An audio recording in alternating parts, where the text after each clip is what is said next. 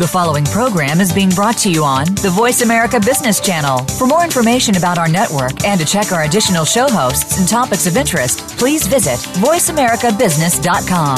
The Voice America Talk Radio Network is the worldwide leader in live Internet talk radio.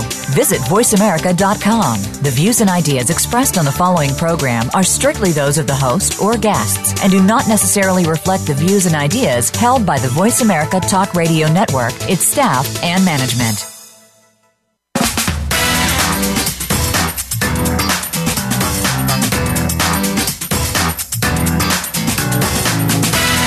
Welcome to the most nutritious hour of business talk all week.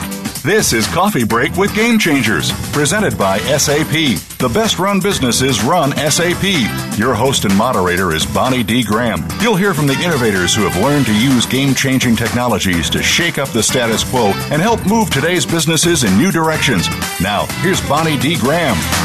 Welcome, welcome, welcome. And if you want to run with the Game Changers, you're not only in the right place, you're in the best place right now. We've got a power panel back, and stick around because you don't want to miss this. And as I always say, take notes. The buzz today, why me? Oh, come on. You all remember the person who said those five little letters with the space and the question mark. It was ice skater, figure skater Nancy Kerrigan back on January 6, 1994 in a very famous battle that became known. The incident became known as the whack heard round the world. We'll leave that one alone. So let's talk about business ownership. That's our topic today. Business ownership can be tough.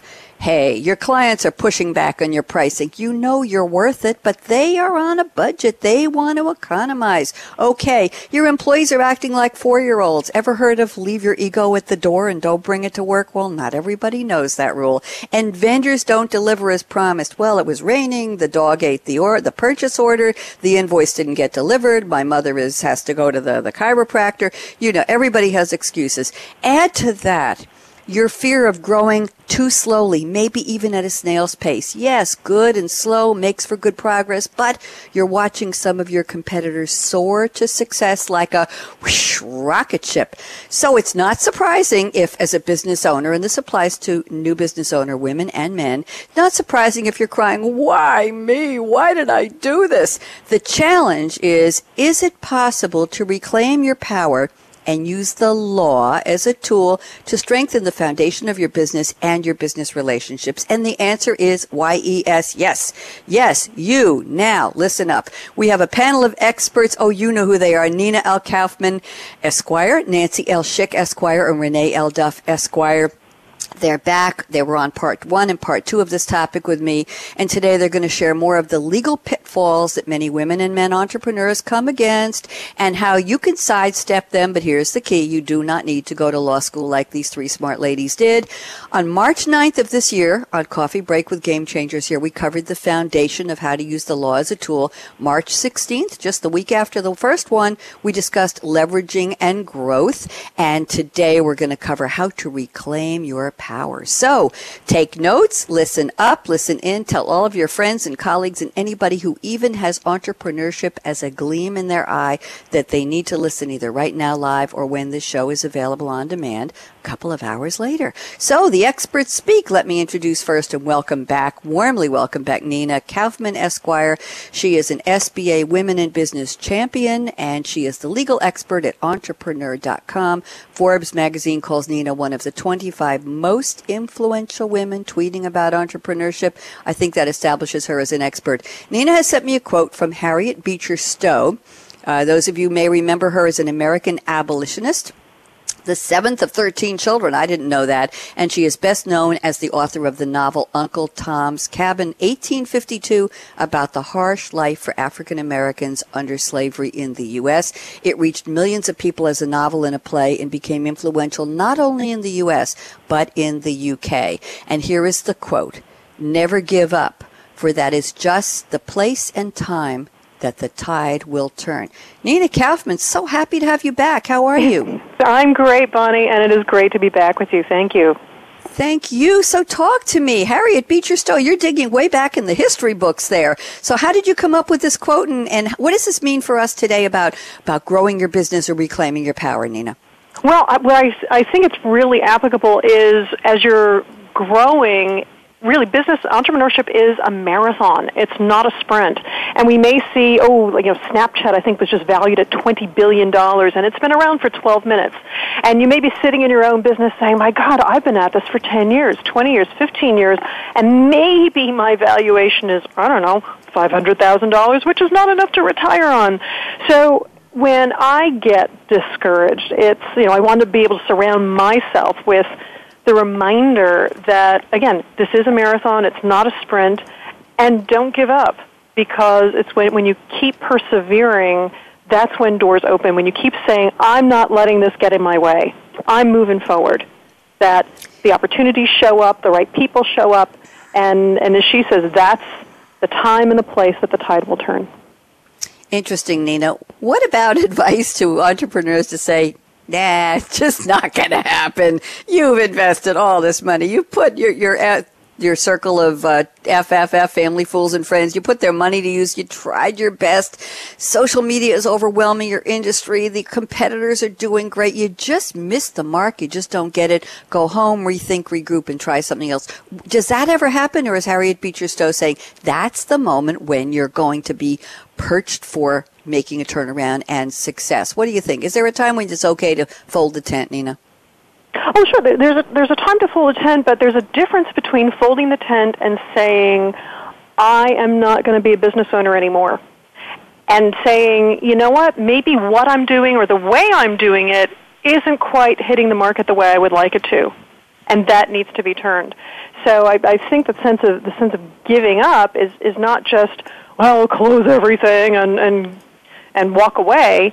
It's understanding, getting feedback from the right people, because sometimes the family and the fools and the friends, they are not the best business advisors. In fact, they may be the worst business advisors because they're afraid. They're afraid for you, or they may not have experience in the business.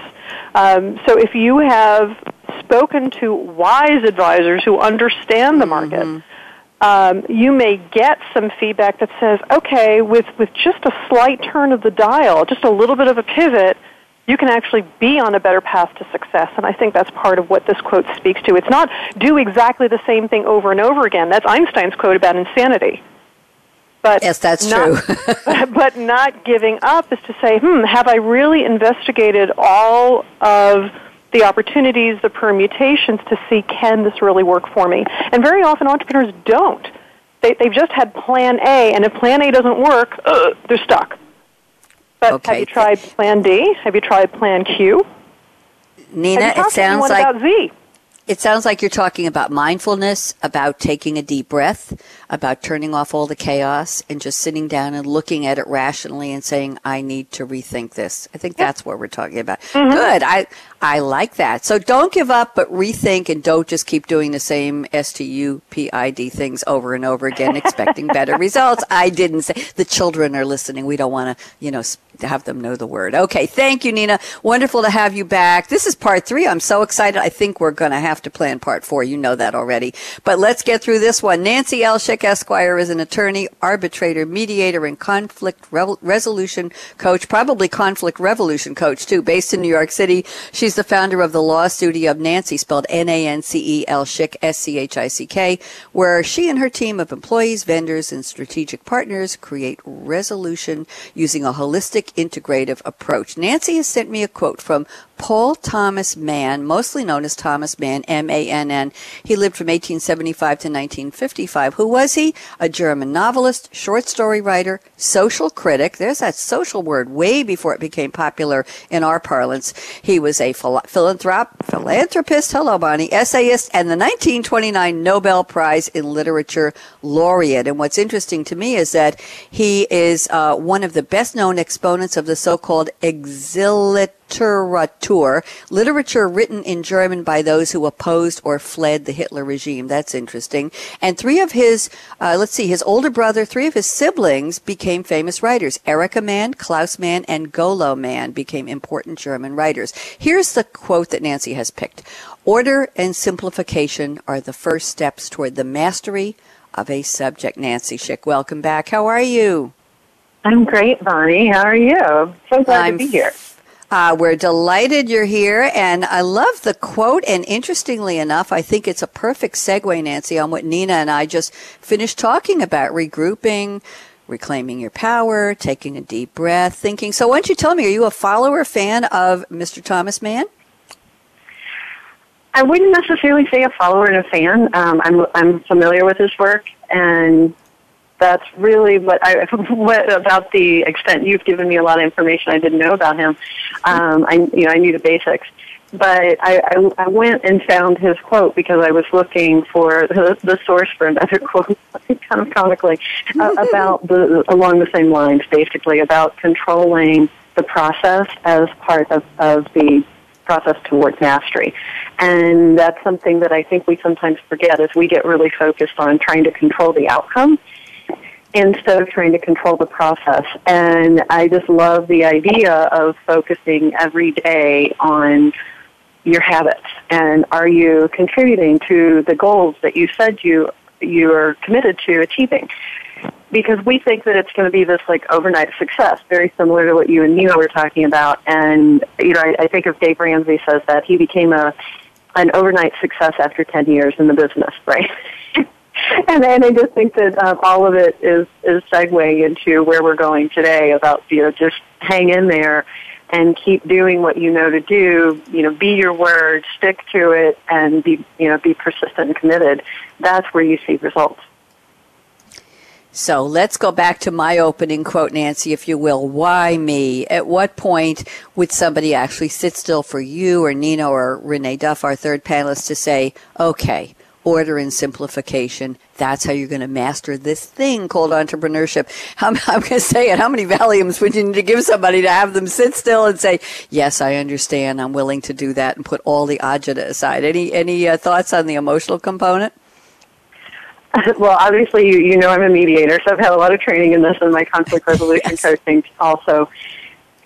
Usually by the time people come to us, they're already in that position where they're almost ready to surrender. I would say most of my clients are in that position. They know that something's not working, and they're finally ready to ask for help. So I'm very lucky in those ways, but that point of surrender is where I get that ear and can make a difference with people. But sometimes it takes more than that. And that's why you see me on social media. You see me out there talking to people in all kinds of different forums, right? Because I know that this is a little counterintuitive for most people. We've been taught the opposite, I think, in mainstream society, is that you're supposed to be, you know, the self-made person, go it alone, be the hero all on your own, and that's all garbage. It doesn't get you where you want to go. You need other people. Thank you very much. Thanks for indulging my question, Nancy. I'm trying to push the envelope here so people will know. I think this is the most important part of our conversation is it's great to say we're going to talk about using the law as a tool, reclaiming your power, but there is that emotional component. And I think, unfortunately, in the media, we think of women as being the ones who are going to say, why me, or cry first. Am I wrong there? Nina, am I wrong there, or Nancy? I don't think that I respond. I mean, I'll start and not wanting to get too much into the politics. If you look at the way, in some ways, Hillary Clinton has been criticized, there are far more comments about her appearance and demeanor yes. than I believe there have been about male politicians. Leaving aside the policies. So I think, in that sense, women are judged, and they judge themselves more harshly in that regard, that the model that's set up the standard is a male unemotional standard, which also doesn't help men in the entrepreneurial world as well, because they also have families, and they also feel, and they are also human beings who are also going through a difficult journey as they're trying to build their businesses. Newsflash. Nancy, chime in quickly, and I want to use this as a jumping off point to introduce Renee Duff, who is waiting so patiently to talk about her quote. Nancy, what do you think? Am I wrong? And of course, I agree with Nina about the focus on what are we wearing and how is our makeup and how does our neck look and what kind of shoes are we wearing and are our legs too thick and how do we look on the podium? I'll stop right there. Nancy, what do you think? I think you're correct that most people would think that women are the first ones to cry, why me? But I also think that it's an inaccurate stereotype.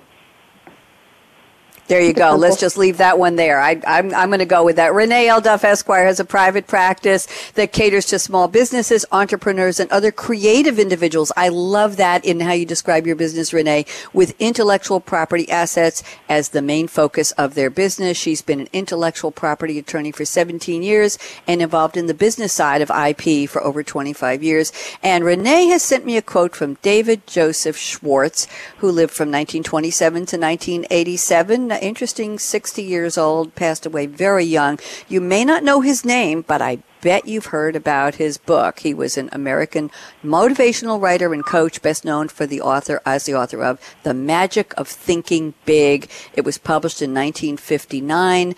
He became well known through his motivational publications and self-help books. And I'm just going to read, Renée, just give me a second here. The promo for the book on Amazon says, millions of readers have acquired the secrets of success through the magic of thinking big. Achieve everything you always wanted: financial security, power and influence, the ideal job, satisfying relationships, and a rewarding, happy life. Set your goals high and then exceed them. So here is the quote Renée has picked from this amazing book. It is, believe it can be done.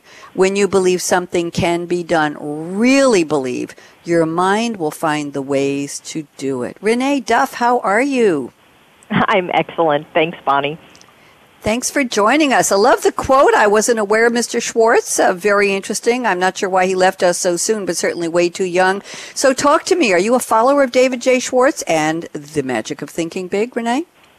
You know, it's funny. I receive several motivational quote emails on a weekly basis, and this one, you know, stood out to me because I do believe in the power of, you know, of your mind and what you think and how you and what you think about as the you know, the focus of your life and what you actually see being, you know, manifested into that life. So you know, I am a fan. Okay, so tell me about this quote and right so perfectly on our topic, Renée. Believe it can be done. Really believe your mind will find the ways. Is this the persistence part of sticking with it, reclaiming your power, but also being mindful and taking a step back when things are getting really tough before you scream, why me? So let's relate it to what we've discussed with Nancy and Nina. It's so funny how it does perfectly fit with both of those. I was looking at them and I was like, wow, it's the segue into it. It really is. It's, you know, you can't give up. You have to believe in something, but also, you know, how you think about it, and that mindset is such a big factor in anybody's success. And, you know, if you think about in terms of, you know, some crazy ideas that have become, you know, like you were just saying, or Nina was saying about Snapchat. Where did Snapchat come from? You know, and it was probably somebody had a crazy idea, but, you know, sat down and decided, yep, I think this is going to work, and, you know, and persisted, and now it's valued at some insane amount of money. So, you know, if they believed enough to keep pursuing it, and that, you know, in my area of the law, I see ideas and creative things, you know, coming all the time, and it's, you know, and it's the people who are willing to sort of suspend their disbelief of, you know, what can happen and, you know, and just keep going forward because they really do believe in their product or their service. And you see sometimes they, you know, produce these amazing results.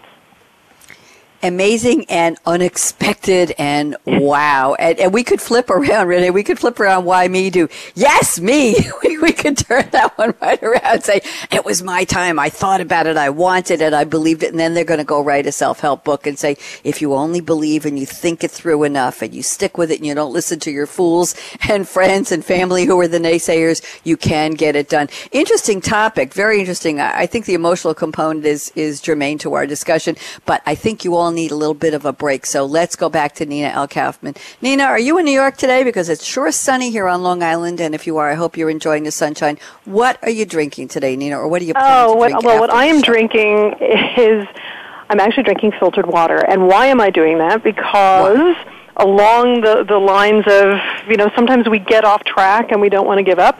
I've had a big push to launch an online training program, and we're about 90% there. But in order to do that, I've hunkered down. I've been chowing down on the French fries and the chocolate, which is not healthy.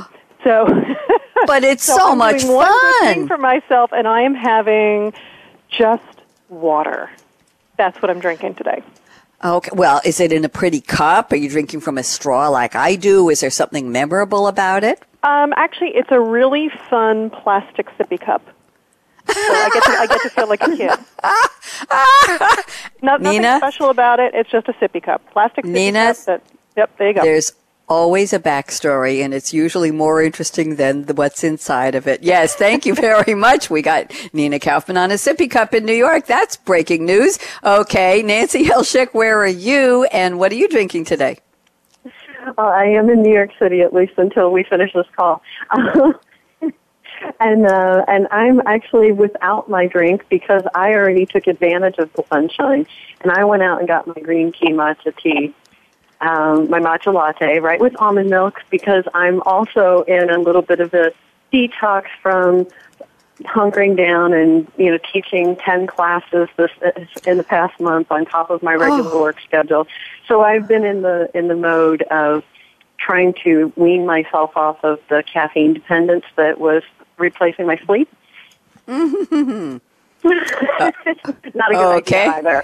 Which is probably why the topic of this conversation today is how there are unhealthy things that we do because we think we're supposed to go without sleep and drive, and that just doesn't really get us the success that we want. I know. I'm very empathetic, as you probably know my schedule. Thank you very much, Nancy. And Renée L. Duff, what are you drinking today, or what are you dreaming about drinking?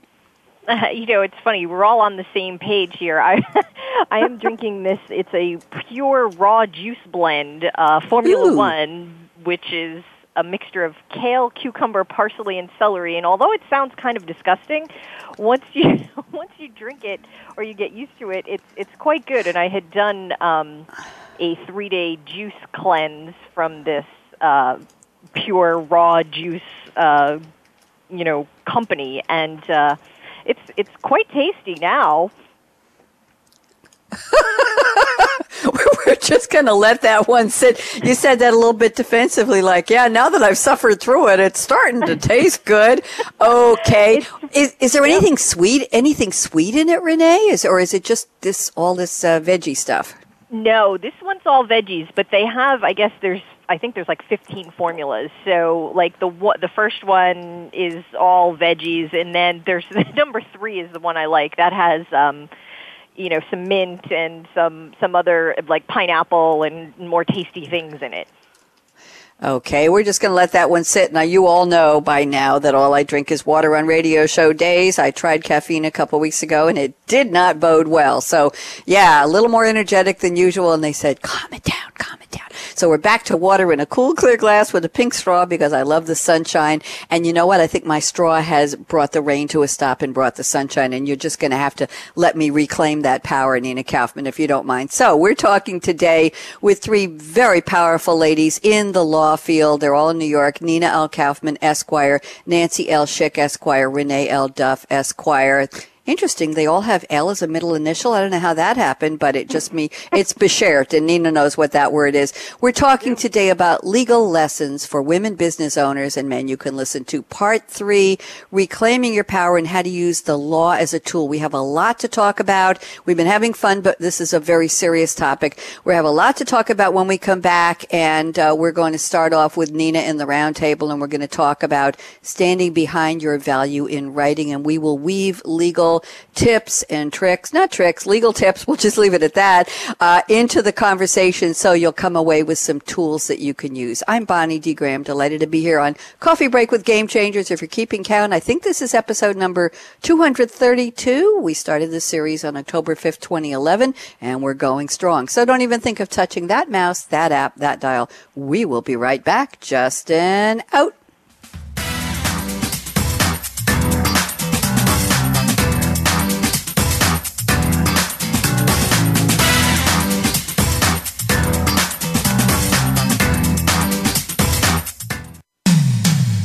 When it comes to business, you'll find the experts here. Voice America Business Network. The time for enterprise mobility is now, according to IDC. By 2013, over 1.19 billion workers worldwide will be using mobile technology, comprising 34.9% of the workforce. The impact of mobility on business is clear. Increasing numbers of business users are expected to handle critical tasks and decision-making in real time, no matter where they are. SAP and Sybase and SAP Company offer mobile applications and underlying infrastructure with integration to SAP systems for secure access to business processes anytime, anywhere, and on any device. www.sap.com. When it comes to business, you'll find the experts here. Voice America Business Network.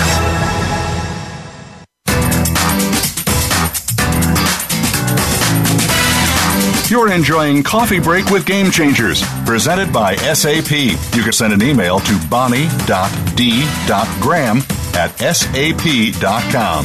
And you're invited to tweet your questions and comments during and after the show at Twitter, #SAPRADIO. Now let's get back to Coffee Break with Game Changers. Indeed, here we are, and the topic is Legal Lessons for Women and Men Business Owners. Part 3, we're talking about reclaiming your power today. We're going to start off the roundtable with Nina Kaufman, Esquire. Nina sent me the following comments before the show. We're going to run with this first one, and then we'll invite Nancy and Renee to chime in, and then I'll pick a topic from Nancy's list and one from Renee's, and we'll see how much we can cram into the next, 30 minutes. We've got 30 minutes left. So Nina says, number one, stand behind your value in writing. Let me just explain a little. She says, many business owners are afraid to put their terms in writing. They don't want to scare away business with anything longer than a one-page agreement, so they're used to doing business on a handshake. I'm going to say OMG. Nina, tell us, how do business owners, entrepreneurs, startups use the law to make it better? Talk to me. Well, I will, Bonnie, and it's a really important thing. I mean, if I had a nickel for every time someone came to me and said, well, I don't want to make it really long, I don't want to scare people, can you just fit it onto one page? I mean, I'd be doing this call from Tahiti. But what business owners need to recognize is that the world of business has become much more complex. It's no longer a situation where you can just rely on a handshake, because our business is very often global, or you're doing business with people across the country. So making sure that you have a clear understanding of what you're offering and what your terms are is an essential part of not only communicating your value, but making sure that you're literally and figuratively on the same page with people. And I think there's an important, you touched on the emotional part of it as well. Mm-hmm. When you say, these are my terms, from a place of strength, you actually open the door to better business to come your way. Because then you're not making excuses for all of the substandard clients. You were saying before, why me? Well, turn it around and say, why not me? Why wouldn't somebody pay me more? I'm worth it. I had this experience sending a proposal to a client today, and I'm kind of, how much am I going to charge? And then I said, wait a minute, I have value. The services that I offer have value. My company has value. And when you bring that mentality into your business negotiations, the right clients come your way, because you're screening better for the people who are truly going to appreciate the value that you bring. There's the old expression, if you lie down with dogs, you wake up with fleas. Mm-hmm. And I think that's also where, again, when you know your numbers, you also know what you can negotiate. Because people they're so desperate to have the client that they don't recognize they're losing money on the deal. But again, when you understand what it takes to serve a particular client and what your pricing is going to be, then you have a better sense of, hey, this is just not going to work for me, and you can walk away confidently.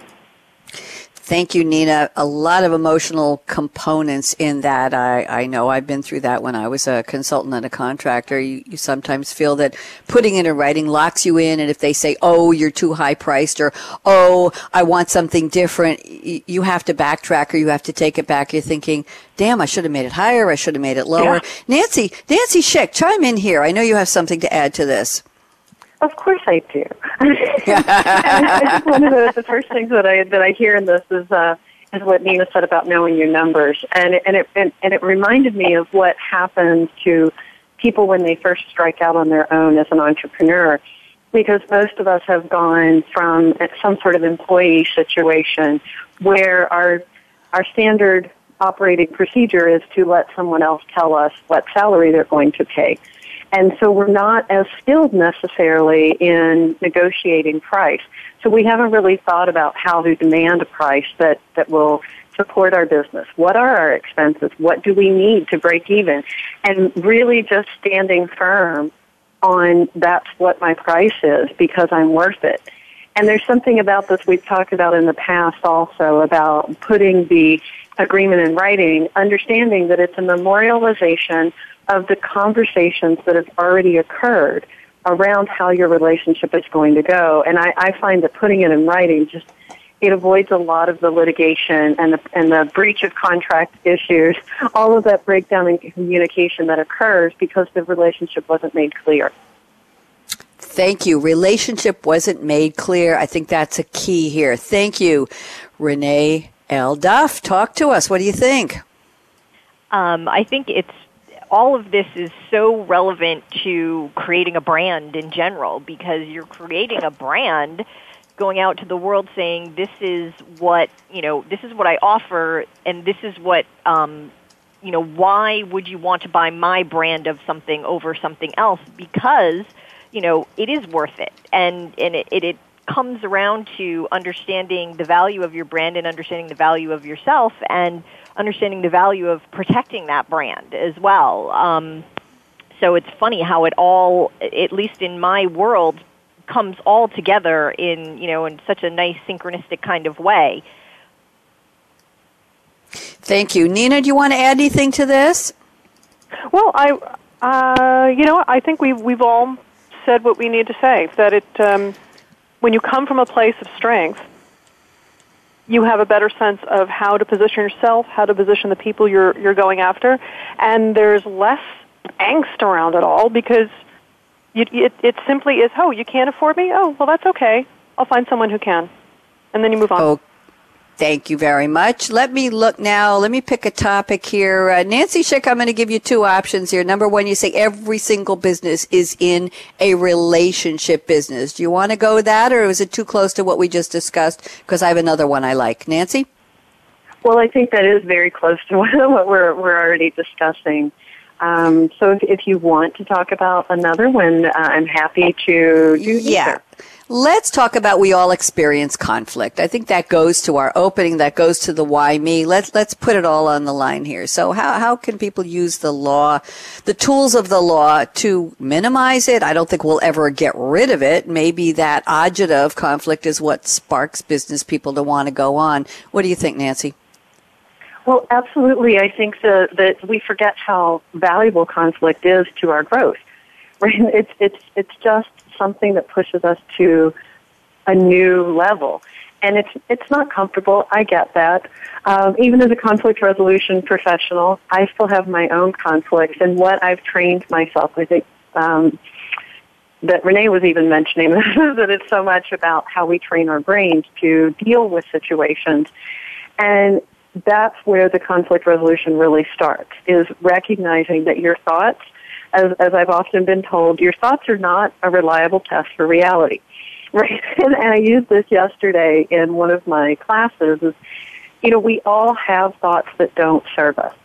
And once we recognize that they're just thoughts, we can take different actions. The key is to recognize that you don't have to take action on every crazy thought in your head and that's just a conflict with who you are sometimes and what you want to create in the world. And if you get that and take action in spite of, that's where the beauty comes in. That's where the growth comes in and the innovation. Not the doing the same thing over and over again and expecting a different result. Conflict pushes you to the next level.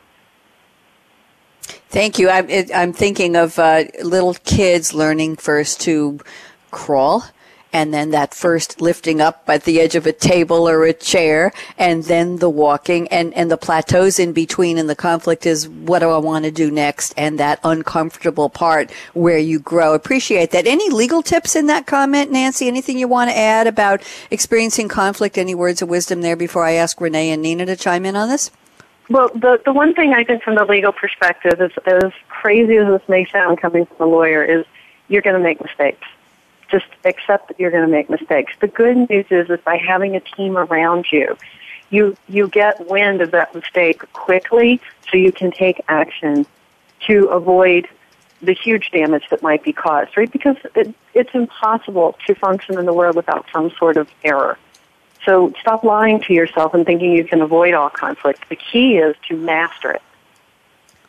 I like that. Okay, so get the right team, get the right advice, and have the right tools handy so you can mitigate the damage or get past it very quickly. Renée Duff, talk to us. What are your thoughts on what Nancy just shared, please? You know, conflict, it's funny. I always say to my clients that when somebody infringes or uses something in, you know, intellectual property in a way that you might find offensive, you know, part of it is imitation is what the greatest form of flattery, but by you going forward and protecting your intellectual property, what it does is it, even though there may be a conflict, having your trademark or your copyrights or things all protected, what it gives you the opportunity to either choose to enforce those or not to choose to enforce those, and gives you you know, different remedies of ways that you could potentially resolve that conflict. So if you look for, you know, sometimes you can make it a win-win situation because you want to do that. Other times you just have to you know, put an end to something, but conflict is interesting in the intellectual property world, and I agree that it's a lot of it has to do with your mindset of, are you going to look at this as, you know, a terrible thing, or are you going to look at it as an opportunity to either, you know, like I said, find a win-win situation, or at least learn something from the situation if you get nothing else out of it. Thank you. Nina Kaufman, join us. Thoughts? Well, I think there's also another way of looking at conflict, that it doesn't have to be acrimonious, like, hey, my business partner and I are at each other's throats, which is sometimes happens to clients that come to me.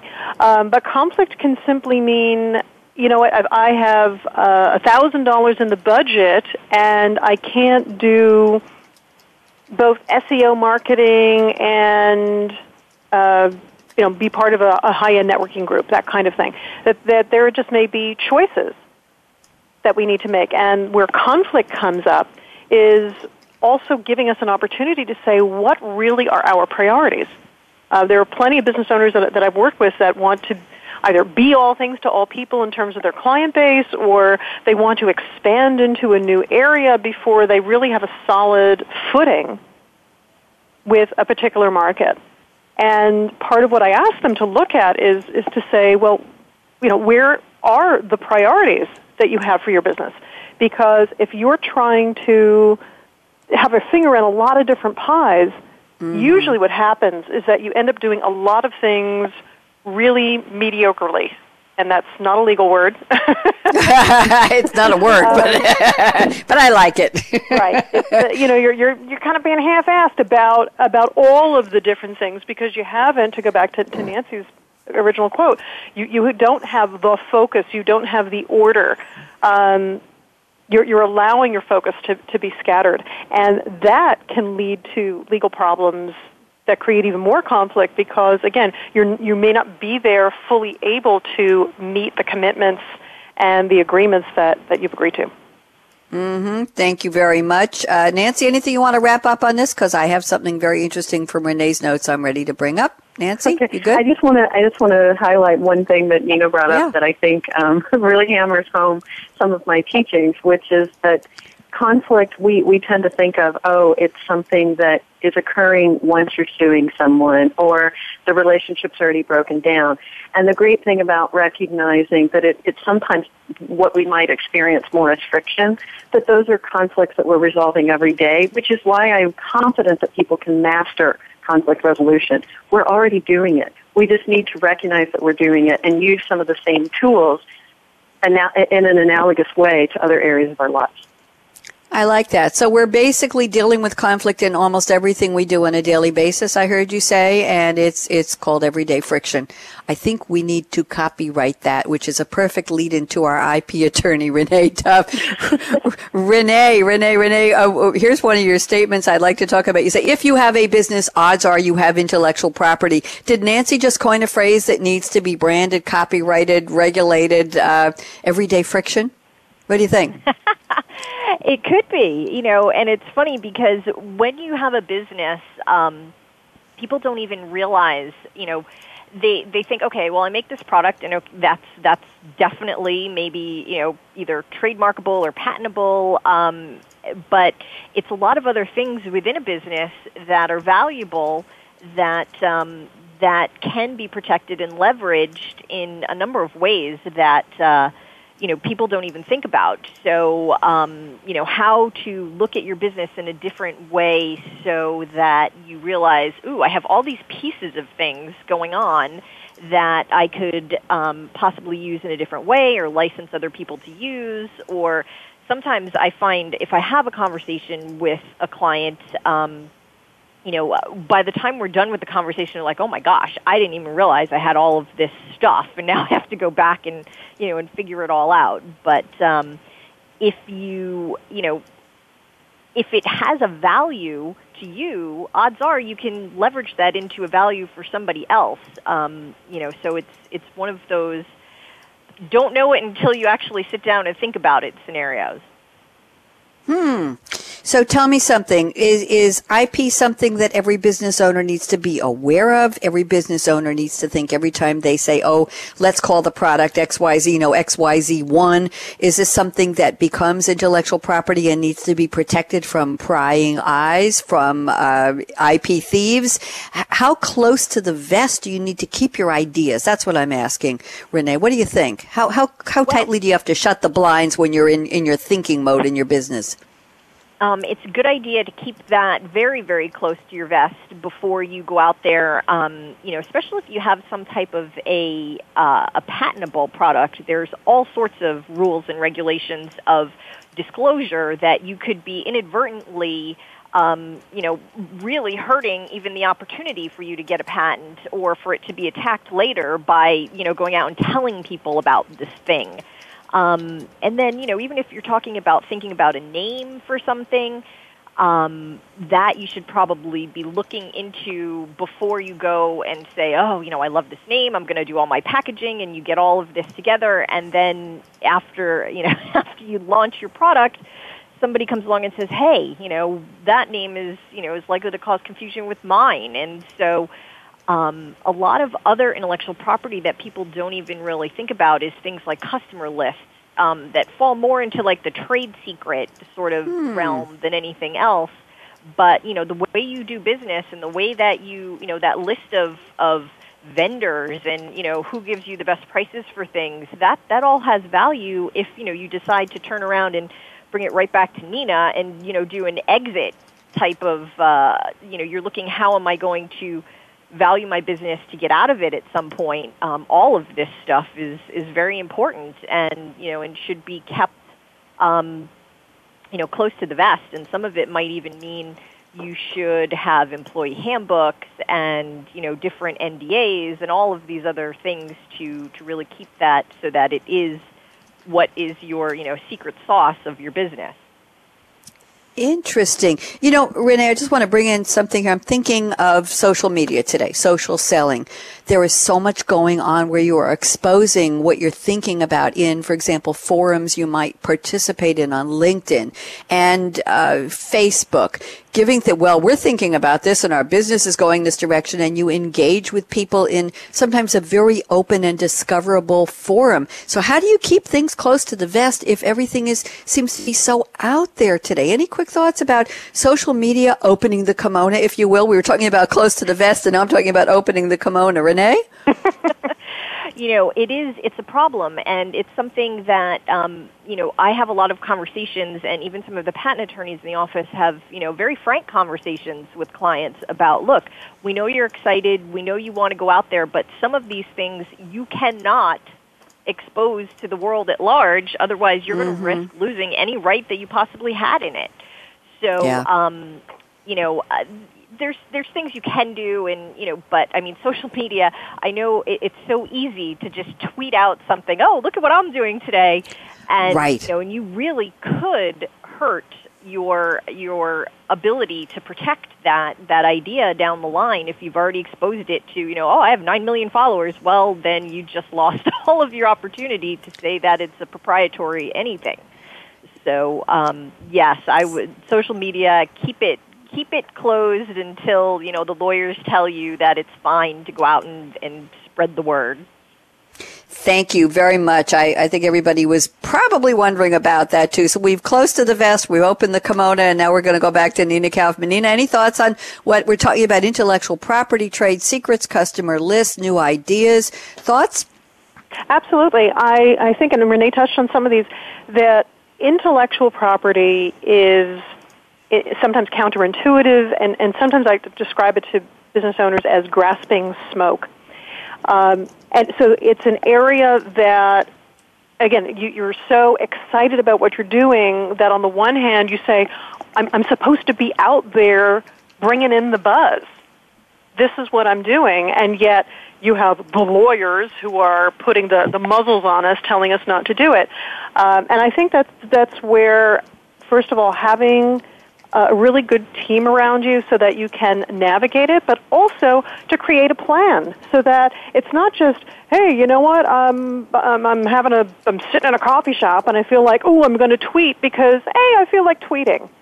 It's no, the way you roll out your tweets, particularly if you're going to do it for business, is something that ideally you've got some kind of plan and thought behind.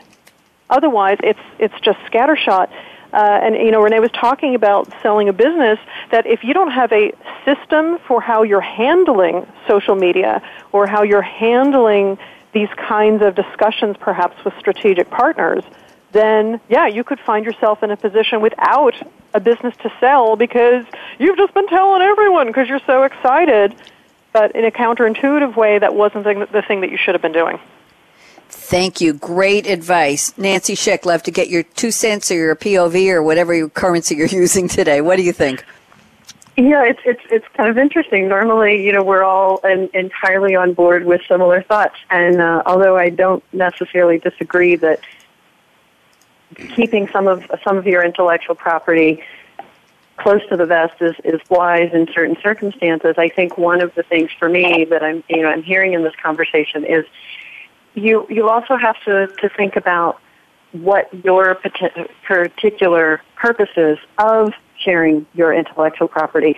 And I think Nina kind of hit on that, is if you have a strategic plan for your social media and your communications, that's very important. For me, I have a lot of IP that are arguably IP anyway, that I share very openly.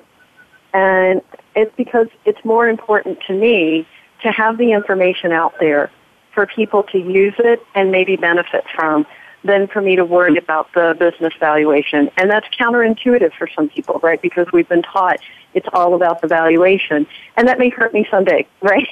But for now, I'm really trusting that getting the messages out there that I want is going to benefit in the long run. It's more important to me for some of that to be out there, and I'm not as concerned about locking it down close to my heart where no one can see it. And that's just a personal decision. So I think it's something else that we always have to look at in our businesses, is what works for us. Thank you. Very, very important. And perfect segue. Just before we go to predictions in about 3 minutes, I just want to bring in one more comment from Nina's notes. Run your own race. I mentioned in my opening, Nina, and thank you for the topic abstract. Appreciate it very much, as always. Talked about Are you moving at what you perceive to be a snail's pace in terms of your business growth while you're watching your competitors soar to success like a rocket ship? So you're saying in your notes you should run your own race, and the comment is, look at the cover of any business magazine. It's not hard to be intimidated if your business isn't growing by 4,000% each year, or you don't have a 5-year exit strategy that'll let you buy your private island in Fiji, Belize, whatever your preference is. So just some quick advice, running your own race. Nina, how do people scale back from, let's say you have investors who are FFF, family, friends, and fools, or somebody who is knocking on your door a little too often. Yeah, how's the business going? I gave you 10 grand. I gave you 100 grand. And they're saying, well, when are you going to grow like XYZ business down the block? We saw them on the cover of Time magazine, or we saw them in Inc. as a featured new business soaring like a rocket ship. So how do you keep that emotional tightness? How do you keep that integrity and not say, oh, damn, I'm not increasing by this rate. I better fold my door, close my shutters. So, Nina, what's the advice here? The advice is twofold. The first, I'd say, is any time that you're accepting money from someone else as part of your business, you want to have a very frank and open conversation with them. And the thing is, with a lot of the family, fools, and friends, they are not necessarily sophisticated investors. So they're going to be looking at Time magazine, or they're going to be looking at the show Silicon Valley and saying, I don't understand. Why don't you have this incredible valuation? Well, maybe because you're a dry cleaning business, and that's just not how those are valued. But a sophisticated investor would know better. So I think that's, the first step is a preventive one before you bring people on in that way, to be really clear on what your expectations are for what the money will do, and to know what your plan is that you need this money for, because otherwise it's just, it becomes a black hole, and then Thanksgiving dinner becomes a really uncomfortable experience. The other tidbit, I think, is just an experience I've had. My husband and I run a number of 5K races during the season. And at first, I would get very angry with myself. Why am I not doing a better time? Well, you know what? I'm not 25 anymore. You're not? You're not? You sure? I'm not. And I'm also not out there training 8 hours a day. I have other things to do. So to be able to just relax and enjoy it, to Nancy's point, part of the conflict is we put these shoulds, these kinds of assumptions on all of our actions, and that gets us really upset. I should be growing at a certain percentage. Well, says who? Who cares? Why does that matter? Unless it's something truly important to you that you've planned for in your business growth, the rest is garbage, and let it go. I like that. I'm tweeting here, run your own race. Do not compare your business growth with companies in the headlines. Is that okay with you, Nina? That's fine. Okay, thank you very much. I understand Twitter is expanding how much we can use, and they're going to make all kinds of tricks and tips so that some of what you tweet, including the tweet, is not counted toward the 140-character limit, and I can't wait for that day, because it's hard to tweet these great comments from my guests in just 140 characters with all the hashtags and everything. So, great comments. Nina Kaufman, I've got you in the hot seat here. Let's talk about predictions. We're now in the crystal ball predictions round. I still love the year 2020. You all know that by now. So the question is, what do you see coming down the pike? How far into the Nina L. Kaufman Esquire crystal ball can you see? And what will change about reclaiming your business using smart law tools? Nina, 60 seconds, go. I would say it's sort of an old tool, is just not doing it alone. There are so many resources, so many people out there, particularly so many independent practitioners instead of large firms, that it really makes sense to create that collaborative team and to use technology as a way to keep them all on the same page, and having your different advisors from different parts of your life communicating with each other. Any tools coming down the pike, business tools you would predict that will be great tools for small businesses, Nina? Anything on your radar?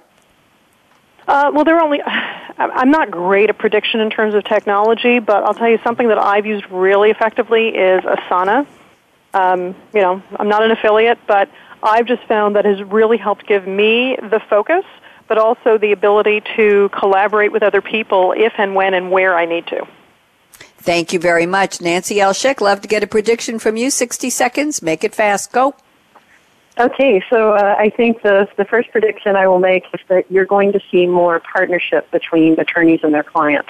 And I think it is because of the use of technology. You know, there is the LegalZoom and those types of businesses out there where clients are getting various documents, but then they still need the legal advice. And so I think you'll see attorneys and clients partnering a little bit more to make their services cost effective, but still very powerful and airtight. I think that'll be one. And then I also think we're going to continue to see a growth in private conflict resolution services where people are not waiting until they're being directed by the court to go to mediation or arbitration. Ooh, private conflict resolution services. Got to get that one down. Thank you very much, Renée L. Duff, Esquire. Talk to me. Predictions, please. 60 seconds. That's all we have. I do the technology side of things, obviously, in my world, is it's just not going anywhere. I mean, it's going to be tremendously expanding, and I do think, as Nancy said, you know, lawyers are going to have to become more of a partner with their clients in even earlier stages of their development of these products. So I think that that's a great thing, because a lot of times you need that objective sort of outside. Well, did you think about this? And if we do, we structure something this way, then you'll have a better chance of growing it and causing less conflict down the line. And I love the idea of the of a different type of conflict resolution. And you know, hopefully we'll start to see something where IP matters can be resolved in a less costly manner, because now they are all federal, and there's a reason for the term "don't make a federal case out of something." Ah, now we know. I think we just got a whole new topic there. Nina, you want to come back for part 4? You can let me know. Of course. Of course, maybe on sewer, pourquoi pas. Thank you, Nina L. Kaufman. Thank you, Nancy L. Schick. Thank you, Renée L. Duff, Esquire. It's been a great conversation. I really enjoy speaking with the three of you. We're all articulate. You've got your finger on the pulse of what's happening in small business and entrepreneurship, and you're all there in the trenches with your own businesses. Thank you, thank you, thank you. Shout out to Karen Geraldo, KGeraldo24, for tweeting. We appreciate it, Karen. Thanks for listening, and a shout out to Justin and the Business Channel team at World Talk Radio. I'm Bonnie D. Graham, and here's my call to action. Fasten your seatbelt. What are you waiting for? Go out and be a game changer today. Talk to you soon. Bye-bye. Thanks again for tuning in to Coffee Break with Game Changers, presented by SAP. The best-run businesses run SAP. To keep the Coffee Break conversation going, tweet your questions and comments to Twitter, #SAPRadio. Please join your host, Bonnie D. Graham, again next Wednesday morning at 8 a.m. Pacific Time, 11 a.m. Eastern Time on the Voice America Business Channel. Have a great week.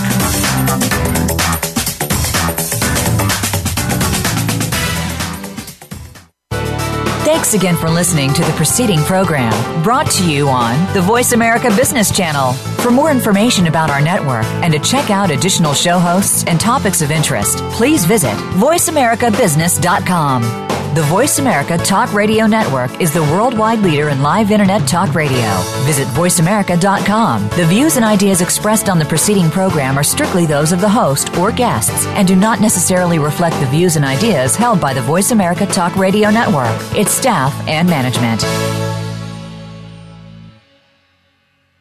The Voice America Live Events page is here now to showcase your corporate, individual, or organization's live event. Visit voiceamerica.com/live events to see all of our past live events and find out more. Whether it's a multi-day conference, special speaker, or single-day event, we've got